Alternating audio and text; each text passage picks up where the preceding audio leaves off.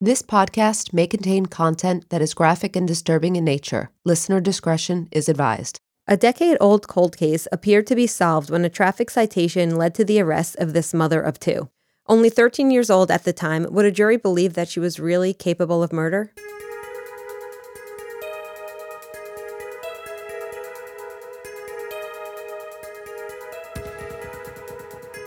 This is the Angel Bumpass story.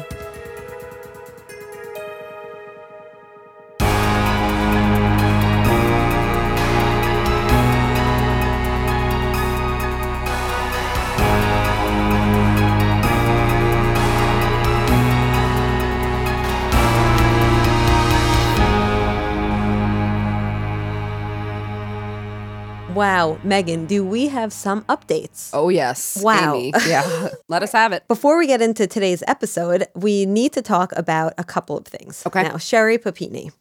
Well, as our listeners know, we did an update that, you know, Sherry Papini was arrested. Sherry also pled guilty to lying to a federal officer and mail fraud. Mm-hmm. And two days after Sherry's plea, Keith filed for divorce and full custody of their children. Yeah, I'm not surprised. No, you're not. No. Yeah, it's so sad because it's the children that are really feeling the effect of all this. And as Keith said in a public statement, he said he does not want anything in the pleadings connected to this matter that would, quote, inflame the situation or attract media attention. Yeah. He's at the point where, as he says, he just wants a safe, loving environment for his children. I believe that. I think some people wonder, like, what was the catalyst? Is it because she pled guilty? Like, why is he now filing for divorce? Mm-hmm. And the only thing we know is he said, quote, Sherry has not been acting in a rational manner. Mm-hmm. I don't think she has been for quite some time. No, but it might be, this might be, I mean, her taking the plea, like she has to fully admit that she, yeah. she this was a ruse and, and maybe, you know, maybe he just didn't know the full extent. That's true. And Sherry's attorney also released, Sherry's attorney also released a statement. Sherry says that she is, quote, deeply ashamed for the pain that she caused family and friends and all the good people who needlessly suffered because of my story and those who worked so hard to help me. I will work the rest of my life to make amends for what I have done. So at least she's showing some remorse. Mm-hmm. Um, we'll see what happens. July eleventh is her sentencing. I'm very curious. So speaking of sentencing, uh, we have another update. We have a huge update. Very recently, on April twenty-fifth, the highest criminal court in Texas has halted the execution of Melissa Lucio. Wow, with three days to spare, right? It was just a few days to Two spare. Two days to spare, Megan. Wow. Yeah, I remember I said I bet you they're going to wait till the wire. Yeah. And I don't know if you're aware of this, but it's postponed indefinitely, her execution. Right. I saw, is she getting a retrial? So what happens here is the case gets returned to the lower court to resolve the issues mm-hmm. that were highlighted. So the lower court will hold a hearing to consider some new evidence and determine whether a new trial is warranted. Wow. And we don't have to go through this whole thing, but no. th- the two main issues that they're considering is the prosecution's use of false testimony regarding previously unavailable scientific evidence, mm-hmm. and also whether or not the prosecution suppressed evidence that would have been favorable to Melissa. So this is huge. Very big. And as you saw, you know, she had bipartisan support from legislators, celebrities, and I think this just shows that when people make noise, you know, people listen. I think that's true. So we will be keeping a very close eye on this case. Oh, yes. Yeah, we'll definitely want to keep people updated. I want to keep myself updated on it. Yeah. And Megan, there was, I believe, an update on one of the cases you covered. Yeah, we posted this. It was an update on the story of Shannon Christian and Chris Newsom. Ugh, one of the most gruesome cases. It really was. So uh, one of the defendants, remember there were five, Eric Boyd, mm-hmm. he was convicted. He was the last to be convicted. Yeah. In two thousand nineteen for kidnapping, sexual assault, and murder. The Tennessee Supreme Court denied his bid. They're not going to hear his appeal. So he That is, works for me. That works completely for me. So I'd say we have some good news updates. I think so, yeah. No, I think that, yeah. you know, well, I'm not sure I would call the Sherry Papini one a good news updates, but the, certainly the Melissa Lucio yes, and the resolution on, on this appeal. And thank you to our followers on Instagram who make sure the second these things drop, Megan, they are sending us the update. So I really appreciate it. And I love hearing everyone's opinions on what's going on. I do as well. Before we get started today, you know, we have some new supporters. All right, Megan, you want to start us off? Yes, we have Kaylee. Joni from Southern California, Karen, a k a. K-Mac, I love it. I want to call myself M-Mac now, Megan Alabaugh, Demetra, Annabelle, Michelle, and... A big thank you to Jennifer Chesser, Michelle Arrieta, Vanessa, Marina, Kristen Andrus, and Carrie, who has a few friends who listen, and they now talk about the cases. Oh, I love it. Thank yeah. you so much. Speaking of supporters, I had the most fabulous weekend. Oh, that's right. Didn't you meet with a couple of women who yes, listened to the show? So Regina, a colleague slash friend, said that her and her family listened to the podcast, and she they have a book club, and she said, why don't you come on over and we can talk podcasts? Hold on, Megan. I just saw someone posted a picture on Facebook. Look at these lovely women. Oh, my gosh. And they were so smart and they had such interesting theories. It was just really fabulous. And I told them next time you would be coming. But it sounds like fun. It's like what we like to do. And there's a, a lot of them are nurses. So I told them all about one of our upcoming episodes. Oh, they'll be very excited right. about. Yes. Oh, that's very cool. Yeah, it was great. I look forward to meeting them. And I'm glad you had a good time. Thank you. We have something exciting coming up on May twelfth at eleven a.m. That's I will right. be holding a Zoom class for our patrons. If you cannot make it, do not worry. We will make it available for you to watch at a later date. So if you are a patron at the ten dollars or up tier, then please come join us on May twelfth at eleven a.m. to see what it's like to sit in one of our classes. All right, exciting. All right, shall we finally get into today's case? We shall. All right, let's do it. Megan, have you ever heard of the Angel Bumpass story? I have not. I'm shocked there's so little coverage on this case. I think it's shocking that it did not make national news. And this case came from a listener. So every time we get, you know, we have hundreds of suggestions, but every time we get a suggestion, I do a quick Google just to get an idea of the case. And then I put it on a different, depending on which list I want it to go on. Exactly. This case, I read a few sentences and I was like, this isn't real. I wow. was, yeah. So I knew, and you'll see why, I knew that there was no way this case was going to the bottom of the list. So I moved it right up to the top and bumped out a different one. All right. I can't wait to hear it. And there's also not many articles on this case. There is some chatter on Reddit, Twitter, and blogs, but obviously we can't rely on that information because it's not reliable, but it's still interesting to read some sure. public theory. So what I report here, I did gather from what we would consider reliable sources. Angel was born on March third, nineteen ninety-five to sixteen-year-old Tamika Bumpass in Tennessee. When Angel was just six years old, her mother was convicted of aggravated assault. And now this was after shooting a police officer when she was attempting to escape from custody. You're kidding me. No, so she was being transported from one jail to another facility. Now, the original charge was something like forgery, oh. a nonviolent charge. But in the van, she took the officer's handgun and shot the officer in the chest and then shot a passerby and stole his truck. Oh, my God. Now, luckily, the officer had survived and Tamika was apprehended very quickly afterwards. Wow. So Tamika had pled guilty to thirty charges that were against her, and these were all stemming from both the attack and the attempted escape. So in August two thousand twenty, Tamika was sentenced to forty years in prison to be followed by five years probation. So she will not be eligible for parole until twenty forty-two. Mm. Okay, so after her mother's incarceration, Angel was raised by her grandparents in what she considered a strict environment with several younger siblings. However, strict didn't necessarily mean stable, as her grandmother Shirley had several run-ins with the law, and Angel's brothers and her uncles also had several arrests and incarcerations themselves. Not a good start here. No, but despite her home life, Angel excelled in school. She was an honor roll student, and she was described as a nice but quiet kid. Mm-hmm. Now, at the age of sixteen, she would decide to leave home to start a life of her own in Louisville, Kentucky. So it seems like maybe she wanted a different life for herself because those around her were not really living lawfully. Maybe she just wanted a fresh start. Sure. Fast forward now to the summer of twenty eighteen. Angel was a twenty-three-year-old mother of two girls living in Kentucky. She was in her second year of school at the Jefferson Community and Technical College, and she had just recently been accepted to a nursing program, which was set to begin that August. She was also working a full-time job. Wow. Yeah, so she definitely, you know, wanted a different life for herself, and everything appeared to be in order, and it looked like Angel had a bright future. Now, hard worker.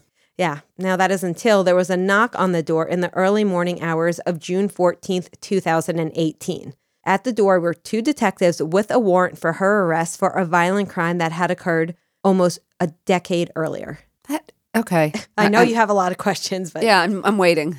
Okay, so let's flash back now to the day of the crime. The crime in which Angel was arrested had occurred on January sixteenth, two thousand nine. Now, Angel was just thirteen years old at this time.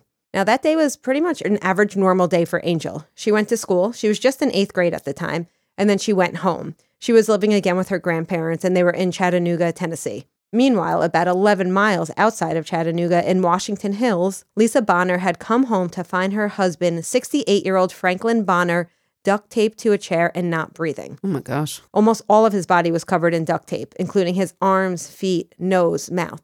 Now, this was excessive, and you could see it online. Okay. It almost looked as if there was a lot of emotion behind it. It was duct taped up, down, right? You know, it was just, looked like it was frantically. His whole face was like mummified in duct tape. Wow. The home was also ransacked. Cabinets were open. There was a table turned over. Things were thrown around.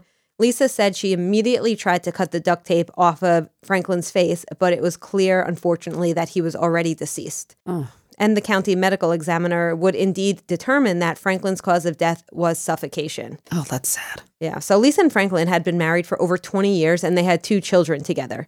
Franklin was a very hardworking man, and he had both legal and illegal jobs. Legal and illegal? Yes. Okay. So he was a public works employee. Some reports say he was a retired. Others say he was still currently working there. But he also made money as a numbers runner for his community. Do you know what that is? Like a bookie. Yeah, it's like an illegal lottery scheme um, where he would, you know, collect money. And we see these often in, you know, poor working class areas. It's not as common today as it once was, but it was, right. It was pretty common.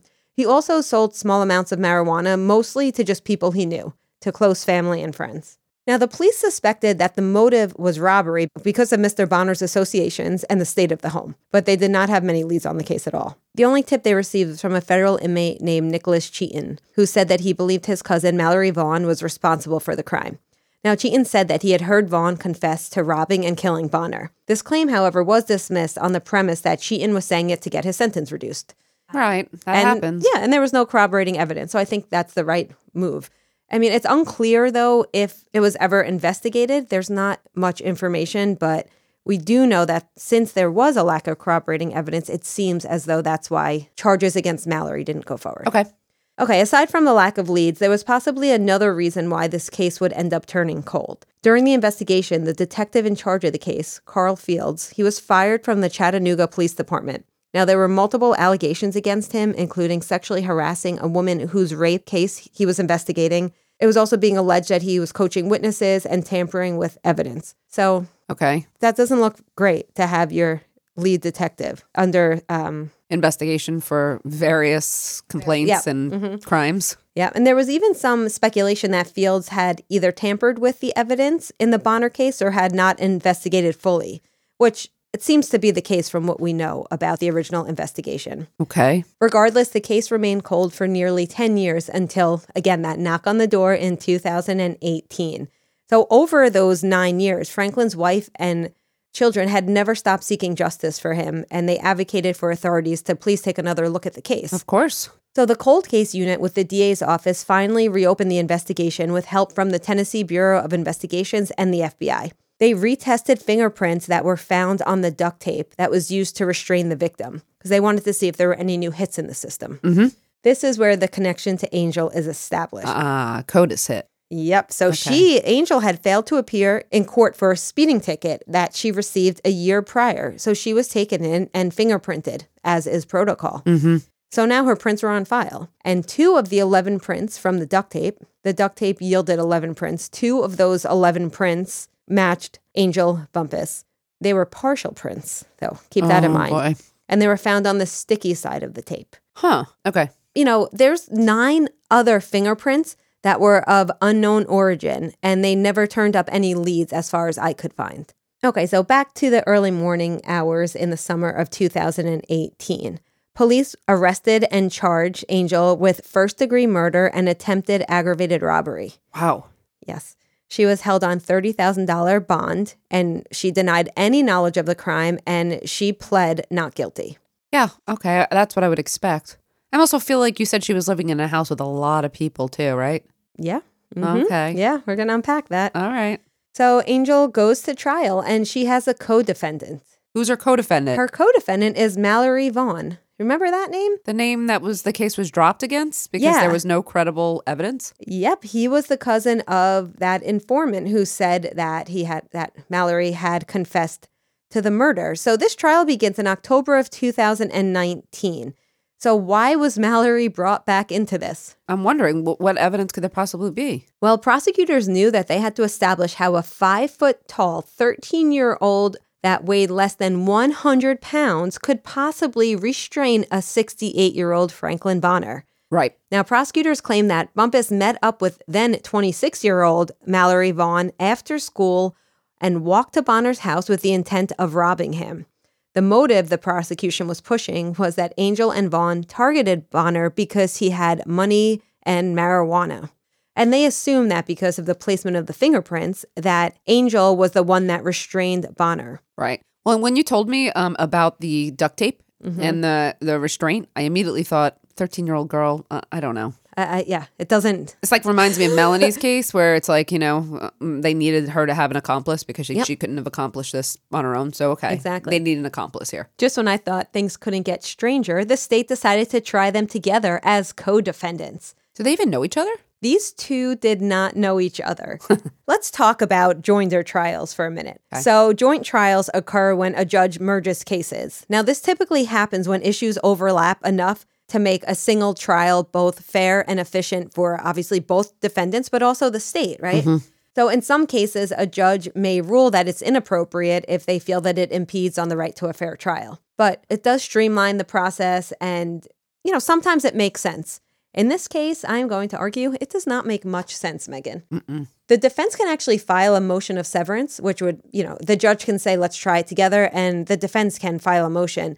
To my knowledge, either the motion was denied or just never filed. I'm not really sure, but ultimately it is up to the judge. Research in case law has noted that joinder trials can be very prejudicial. It's not a really good strategy most of the time. Yeah, I don't think so. A key piece of evidence that the prosecution used was Angel's grandmother, Shirley. She was the last person to call Bonner, and some reports say that she was also the last person to see him alive. Now, remember I said he dealt marijuana? Yeah. She was one of his customers. Right. The presumption was that Angel could have known the victim. So this sounds a little bit confusing because why would this work against Angel and not Shirley? That's what I was thinking. Right? But you said the fingerprints. It's the fingerprints. And, yeah. you know, I think if anything, they said, oh, that makes sense because that establishes a connection between Angel and Bonner. Mm-hmm. Now, Shirley did admit that she had called the victim to buy marijuana. But when she took the stand, she actually recanted and did not admit to calling him that day and talking to him that day. You're kidding me. No. So she denied talking or buying marijuana from Bonner that day. Shirley had explained that although she helped raise Angel, she and her husband never actually had legal custody of her and that they had lost contact with her when she was sixteen. So I don't know if this was to distance herself from Angel.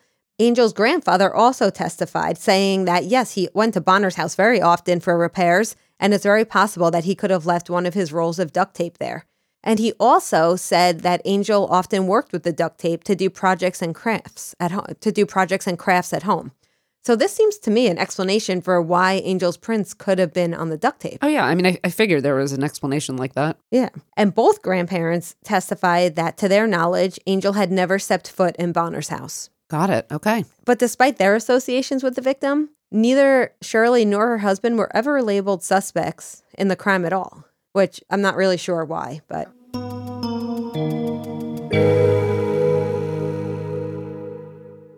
Spring is in the air, and that means it's time for a refresh. I'm talking about luxuriously soft and stylish loungewear, pajamas, and bedding from Cozy Earth.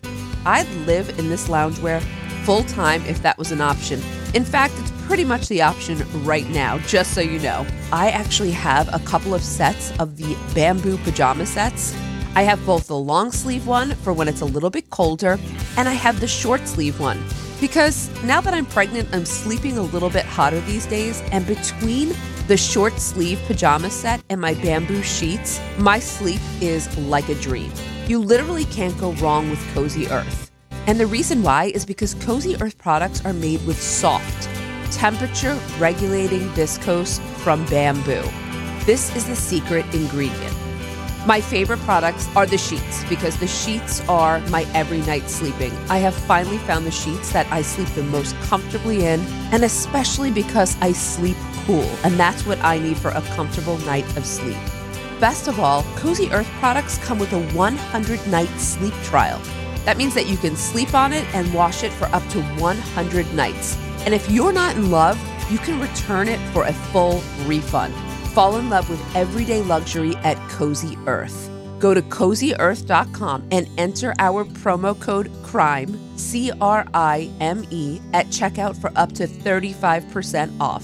That's cozy earth dot com, promo code CRIME. There's something else worth noting. Although they were being tried together, Angel and Mallory Vaughn were both adamant that they did not know each other, and there was zero evidence from anyone saying that these two as little as were acquaintances. There's nothing. Isn't this a problem for the prosecution? They have to establish some type of connection, or there has to be a way. You would think, wouldn't you? I would think. I would think that would absolutely be part of the strategy, to at least draw some loose connection. There were even witnesses who testified against Vaughn, saying that they had no idea who Angel was, and that Vaughn never said anything about Angel's involvement with him. Okay. Now, many of Angel's supporters fault the defense, claiming that they failed to present a credible character profile of Angel. The defense also never received the duct tape to conduct their own analysis. Do you know why? Why? The prosecution said it was no longer available, only photos of the duct tape. I'm not quite sure why this is okay. It's not. Yeah, I, I couldn't. I was digging, digging, digging to find more information on this. What is no longer available? Oh, maybe uh, they're saying it was degraded or they just... I'd guess. I don't know. Regardless, the defense didn't provide an alternate narrative, and we know how important it is for there mm. to be a story. Jurors want to hear a story. So a lot of Angel supporters say that the defense did not put on a good case. Did she have private counsel? She did have. She had two private defense attorneys who, from my research, seemed to be pretty competent as far as their accomplishments listed on their websites. That original detective, Carl Fields, who was fired for planting evidence in another case, he also wasn't brought up in the case. Oh, yeah. A lot of people suspect that they thought it was a slam dunk.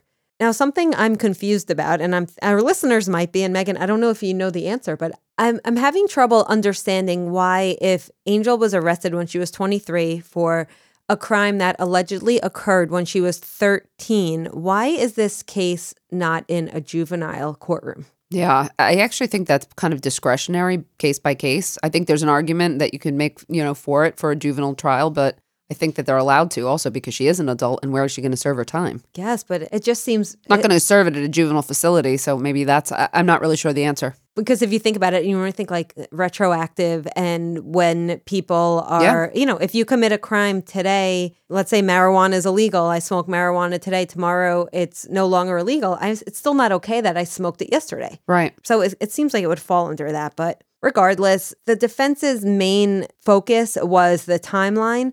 They said that Angel would not have had enough time, given the time the school bus dropped her off and the location of the murder, which was two point five miles away from her bus stop.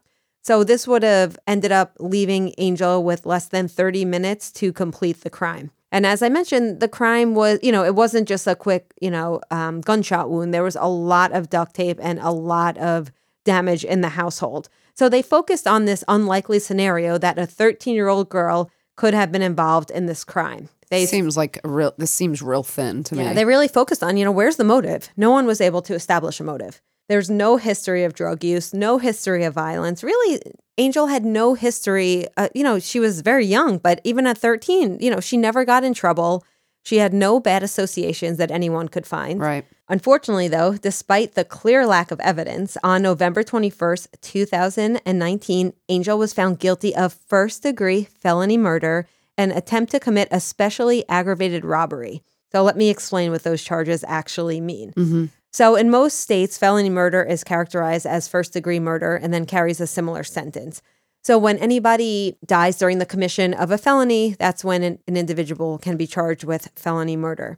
Now, the attempt to commit a specially aggravated robbery. Right. So aggravated is when there's force or threat of force. Now, this especially aggravated is when the victim suffers bodily harm and there's a use of a deadly weapon. So that was a little confusing to me because... Is the duct tape the deadly weapon? The definition of deadly weapon in Tennessee is any item capable of causing death. Well, so then I, it is. I yeah. guess, but it just seems very... I don't know. It seems like very backwards, but the jury, after only four point five hours of deliberation, sentenced Angel to sixty years in prison. And she will not be eligible for release until twenty seventy, when she is about eighty-five years old. This is shocking. What about her co-defendant, you say? Okay, what about her co-defendant? Despite the testimony from the now federal inmate, Nicholas Cheatham, alleging that Vaughn confessed to the murder, he was found not guilty on all counts. That is so weird. Mm-hmm. Well, they didn't have any physical, they didn't have any physical evidence tying him to the scene, yeah, but listen, still. I mean, I think this was the right call, given that there was, like you said, no evidence that tied him or linked him at all. We should always be skeptical of these jailhouse informants or incentivized witnesses because, you know, there's an incentive. Usually always. They're trying to get something. And, you know, one of the leading factors in wrongful convictions is the use of incentivized testimony. So yeah. I I was happy to hear that that testimony did not hold weight. But now you're looking at a situation where thirteen-year-old Angel committed this crime by herself. Well, no, they might have also thought that she had an accomplice. It just wasn't him. Yes, I, I think you are right. But I think, you know, I guess the fact that they were co-defendants, I think it was very surprising to people that in this case of them being co-defendants, that one was found not connected at all. And I think the main issue for Angel was that there was no fingerprints to link Vaughn to the scene, and they had two partial prints of Angel. So I think that let Vaughn off the hook, and unfortunately... Please tell me the case doesn't end here.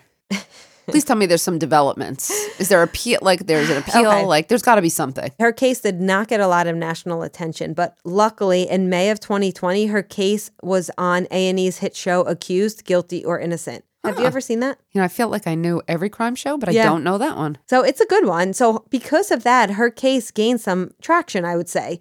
And she attempted an appeal in December two thousand nineteen, and then again in April of twenty twenty-one, but her appeal has been put on hold several times because of... COVID. COVID, yes. Right. So the court had rescheduled for actually January seventh, twenty twenty-two, but that hearing never happened. So the only other thing I could find is that her next hearing is on February twenty-fifth, twenty twenty-two. Is this her first appeal? Yes, I believe so. This is her first... Um, It keeps saying she attempted appeal, so I guess so. When was her conviction again? November twenty nineteen. Oh, okay. Yeah, yeah. So, yeah. Yeah. So, you know, she's been incarcerated for about under three years. So, I mean, if she's innocent, that's way too long. But hopefully these appeals will move forward. So, I mean, so I see really maybe two main areas for uh, probable issues on appeal. I'm curious if, you know, if okay. you agree. Okay, what? So I think she can claim ineffective counsel based on what we know. I'm sure she can, but you realize everyone claims ineffective counsel, and this the bar is very high. I mean, the bar is like your counsel had to be pretty much sleeping at the desk. You're not wrong. I'm just saying that's a hard one to prevail on. Yeah, I think you're right, because I think the only thing she has to go on is really the attorney's decision not to investigate or maybe present a defense that would help her out. And that resulted in, you know, an unreasonable mm-hmm. outcome. But I okay. think, like you said, I don't think that'll stick. You remember our friend John Sekanik? Yes. When he spoke on direct appeal, he basically said anytime ineffective counsel is raised, the, the response is trial strategy. Yep. So that's just something that always has stuck with me. Yeah. And I think here it could be, I think I could very clearly see that argument. Mm-hmm. And I don't know that I agree that her counsel was ineffective. I don't know enough about the case. Got it. So the other one would be the fingerprint evidence.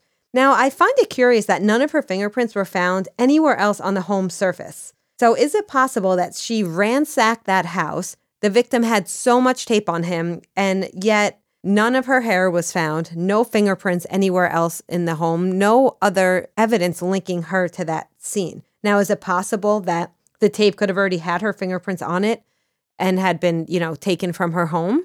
Yeah, but what's the appealable issue, though? The use of the, the tape? Because it's evidence and there's fingerprints on it. So is it junk science because yes. of the interpretation of it? Yes, I think that the issue becomes, which I don't know if this will go into ineffective counsel, but they didn't have a fingerprint expert for the defense. And remember, these were partial prints.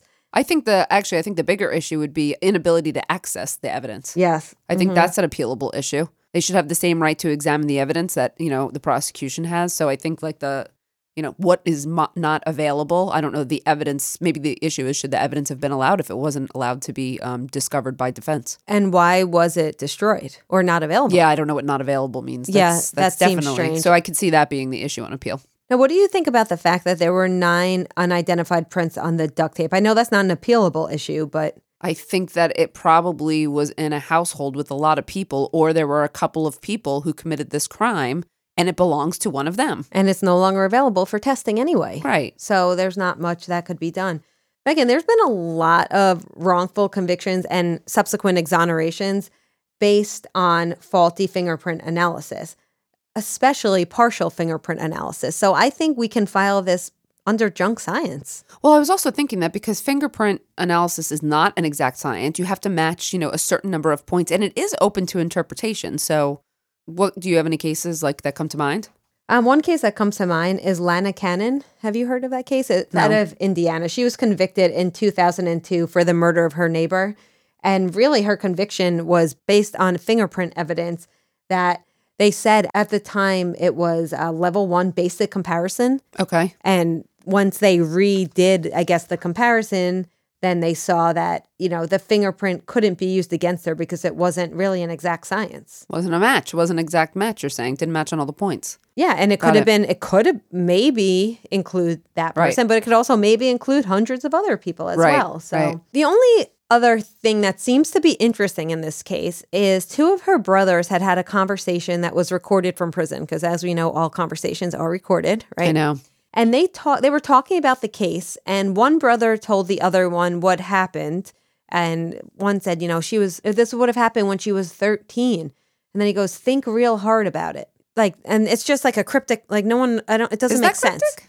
It could be, yeah. Okay. So the two brothers saying like, oh, did you hear, like Angel got, you know, picked up for the murder or whatever, and then they're like, oh yeah, he's like, yeah, she would have been thirteen at the time. Come on, think real hard about it. Okay. Meaning like they was trying to recall. Yep, so, yep, not, okay. No one's suggesting that the brothers did anything, but perhaps they know something else right. that was going down at that time.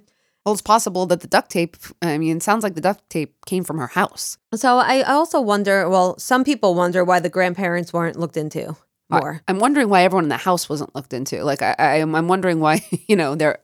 You said there was multiple people there, that yeah. if the duct tape came from that house, she seems like the most unlikely suspect. Yeah, in a house full of likely suspects, people that were you said that this, associates of yeah. the victim. You also had said some of these people had run-ins with the law, so I Almost feel like- Almost all of them did. Uh, I mean, I, I'm, I don't see any motive, I don't see any uh, history, I don't yeah. see, I don't see any reason other than these fingerprints that could be explained, you know, different ways for her to have been incarcerated, uh, convicted of the crime. And I think no one on the prosecution side really knows what role, if any, she played in the murder. I mean, at worst, she could have been a child under duress of an adult and thereby possibly a victim in this case as well.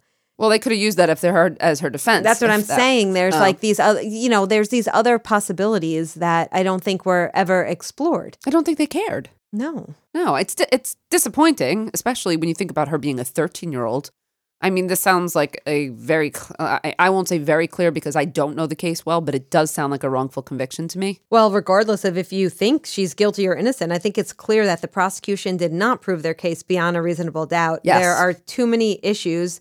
And in a case like this, there's no justice for the victim because we don't know what happened. I wonder about cases like this. I haven't served on a jury. I know Alan did, which was really illuminating to hear because he served on a murder trial, right? On a mur- he was a juror in a murder trial. He was. And he, you know, was explaining to me how like they couldn't come to certain conclusions because of this doubt. And I wonder in some of these cases that where I'm totally shocked and I see so much room for doubt, you know, what happens? Like, what's the uh, jury psychology is one of the most interesting areas. What happens in that room? And, you know, how do yeah. they come to these decisions? Because reasonable doubt is supposed to be a very high standard. Yeah. I also think in a situation like this, they're looking at Angel as a twenty-three-year-old woman. Right. It's hard to visualize the thirteen-year-old. I think it's different if a thirteen-year-old Angel was sitting there. Right. But I think that probably worked against her as well. Because if you look at pictures of Angel when she was thirteen, she was like a little thing. She was like eighty pounds, five feet, cute right. little girl. Like right. if you had that girl in front of you, I think it would have been difficult to say that she committed this crime. But okay, fair um, enough. You're you're right.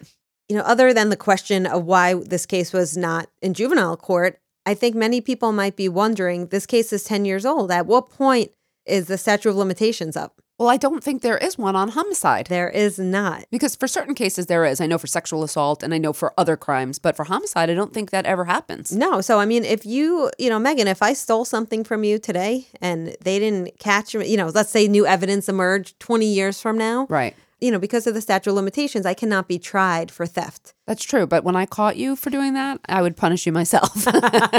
But all right. Point being understood. Yeah, but for homicide, no, yeah, there's homicide. no statute of limitations. If you if you murder somebody, it doesn't matter how much time has passed. I've heard of cases where decades have passed. Oh, absolutely. I've definitely heard of cases like that, too. So all right. Fingerprint analysis, is this considered junk science? I'm not really sure. I do teach it under junk science in my wrongful conviction class. And the interesting thing is it seems scientific on the surface. Yeah. And everyone's surprised because, you know, I'll teach about like bite mark analysis or hair analysis. Uh-huh. And those seem to be more obviously, quote, junk science. Okay. But the problem with fingerprint analysis is that it's not a surefire method of identification. Mm. A lot of people think, oh, well, no two fingerprints are alike, right? Well, yes and no. The problem is that very rarely do you get a full intact fingerprint. Mm-hmm. If you were to look at a full intact fingerprint, yes, that is correct. No two fingerprints are alike. Right. However, at the scene of crimes, you're usually almost always actually relying on partial prints, mm-hmm. and then you have an expert analyze it. Right. And when an expert analyzes fingerprints, they're looking at partial prints, like I said. Mm-hmm. So they're determining how many points match, right. like you mentioned before. Right. And the problem is, even among experts, as with a lot of things, there's disagreement as to how many of the points should correlate in order to determine a, quote, match. So, you know, some experts will say that matching as few as twelve points, which is the case in Tennessee at the time of Angel's case, not long ago. Obviously, it could change at any point. Okay. But, so some experts say that a match can be determined by as few as twelve points. So some states will go by that, whereas other places will say there needs to be twenty points necessary to determine a match. So wow, I mean, that's a big difference. Yeah, like if experts can't agree on what determines a, a match, then how can we expect juries to be able to understand this? Yeah, I, I, I completely agree with you. And obviously, I'd like to see a higher standard, I think, you know. Also, rather. even if, Megan, let's just say there was a complete fingerprint lifted from a crime scene, how do you even say that that proves beyond a reasonable doubt that that person did the crime? There could be other reasons why people's fingerprints are at scenes. Uh, that's totally true. Could be. It, it proves that the person was at the location, but it doesn't prove. Maybe not. Because that's if you true. have, well, yeah. you know, we're talking about this tape. If Angel wasn't at the house, then it doesn't prove that at all. And there's definitely been other cases where murder weapons, um, you know, like a knife has been touched somewhere and then taken and transported. So exactly. It doesn't even mean that. You're right. And I think at the very least, there needs to be corroborating evidence if you're going to use this type of science. I don't think it is fair to convict someone solely on evidence that is shaky. I agree. We want higher standards for convictions. Did you know that some federal courts have ruled that fingerprint evidence actually does not meet the Daubert standard? No, I didn't, because I always thought they were admissible, but I, I didn't realize. Most courts, most yeah. courts will allow experts to testify whether or not a fingerprint is considered to be a match, but it's up to the jury to determine how reliable they believe that testimony to be. So that's the, one of the standards, the Daubert and the Frye standards. These are the two standards for what is acceptable for expert testimony in a court of law. You know, they guide what, what science and what expert testimony can be admitted into courts. And there are two different standards applied by states and by the federal government. And I don't think it's fair to expect a jury of lay people to be able to understand these things that we can barely understand, and we study this. I, I totally agree. All right. So, Megan, I mean, I guess there's not really theories to discuss here, but I mean, did the system get it right? I, based on what you told me, no, no, and I don't think so. I mean, it, I don't think so. However, I I feel like maybe... I don't know why I say this because I don't think it's clear, but I feel like maybe she'll get an appeal. I just have a, just an inkling that something's going to happen and work in the right direction for her. I hope so, but we can't deny the fact that even if her case gets overturned, that's three years out of her life, taken away from her children. Who knows the effects that's going to have on that? Now she, you know, got taken away. Remember, she was on her, she was supposed to start nursing school. Her whole life has been ripped apart. Oh, no. The domino effect of the consequences and collateral consequences will be far-reaching and long-standing. And even if she gets an appeal, Amy, you know this better. Like, what? How? What's the average time innocent people sit in prison? Isn't it something like twelve years? I was going to say a decade in a lot of cases. Right. So, I mean, we're talking about a lot more time here. I'm just hoping at, at the very least she gets a second look. As I said before, you know, this is not just an injustice for Angel. This is an injustice for the Bonner family as well. I would have to agree. What um, if people are interested in looking at this case or like helping or doing something, what can people do?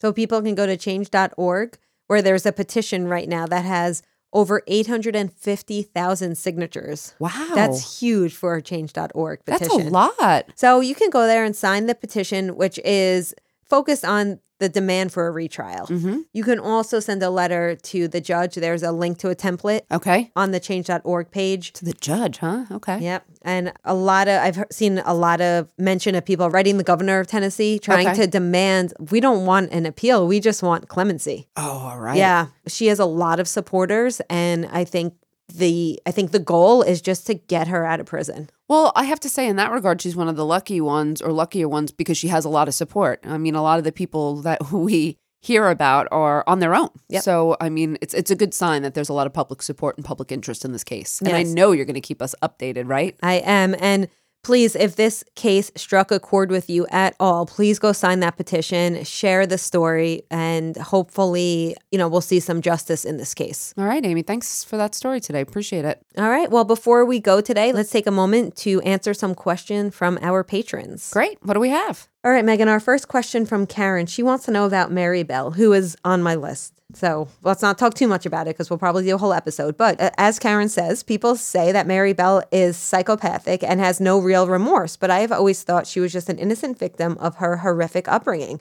Perhaps she is a psychopath in the clinical sense, but I feel that this is simplifying the matter. I agree. I think it's simplifying the matter. She was also a child, um, and she had a horrible upbringing. She was ten years old. Let's tell people that don't know. She was ten years old when she murdered two preschool-aged boys. Which is a horrible crime, but committed by a child who was raised in a very violent, unpredictable, unstable environment. So I think simply calling her psychopathic, um, while she may display traits, I think that's way oversimplifying. I agree with your position, Karen. Yeah, and as far as I know, she once she was released in her twenties, she led a law-abiding li- law-abiding life, which makes me believe maybe she was, in fact, given the skills she needed to rehabilitate while she was Yeah, maybe away. She learned coping mechanisms, grew up, was Wait, away she from... went to prison as a ten-year-old? Yeah. Ju- juvenile detention. Well, listen, if your daughter yeah. kills two preschool kids, I don't know if I want her hanging out in the living room. Oh, no, but no, I guess that's just so young. Yeah, no, I, yeah, young. I guess you have to do something with them, right? Yeah, juvenile detention. Yeah. All right. Well, thank you, Karen. All right. So Amy has two questions, and I'm going to um, – the reason why I'm allowing her two is because they're both really good. Oh, okay. But one of them is super fast, okay? Okay. And I love it. If you could have a tree in your backyard and grow any food in perpetuity with no negative health ramifications, what would your tree grow? Mine would be McDonald's fries. What's yours, Amy? I'd have a bagel tree. A bagel tree. Yep. I love it. Yep. I, w- I would have bagels every friggin' morning, just so you know. Sometimes with cream cheese, warm and toasted. Yum. Sometimes sausage, egg, and cheese. Uh, everything. That sounds good. Yep. Um, mine would have to be probably cookies. I knew you chocolate were gonna, chip cookies. I knew you were going to yes. say something sweet. All right, now. Good question. It is a great question. Now, I'm going to read a little bit about the next one. Okay. Um, so Amy's an early childhood specialist, and there's a quite a bit of discussion about preschool to prison pipeline. Ooh, and this is the yeah. way that poverty, disability, educational access, and other factors that begin in early childhood are linked to future incarceration and how this could be traced across the child's lifetime. So she would love to hear about this from the criminology side of things. Is this something that is talked about in your field as well? What are your thoughts on how we can help kids break free from the pipeline?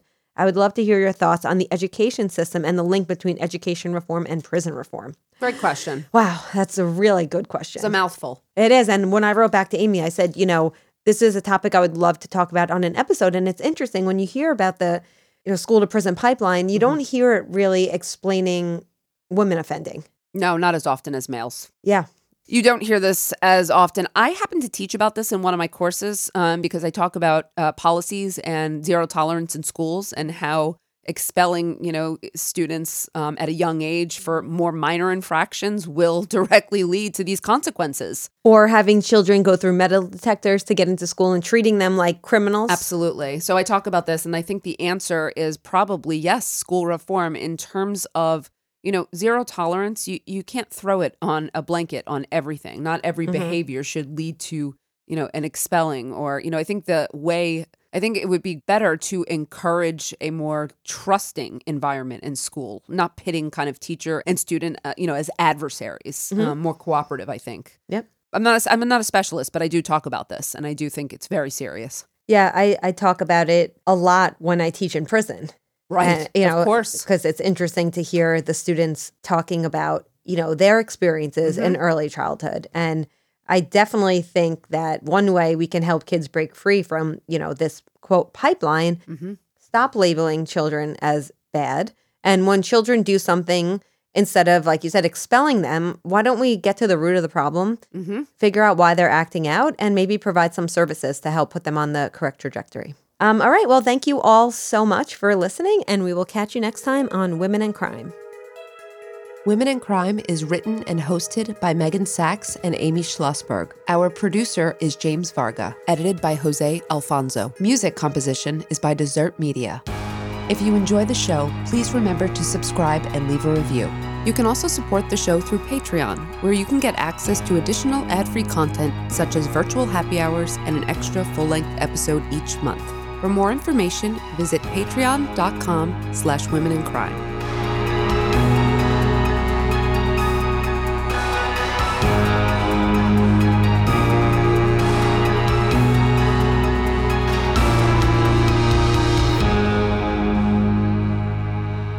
Sources for today's episode include change dot org, A and E's Accused, Guilty or Innocent, the Chattanoogan dot com, News Channel nineteen, the Associated Press, the Augusta Chronicle, the Chattanooga Times, and the Innocence Investigations Facebook page.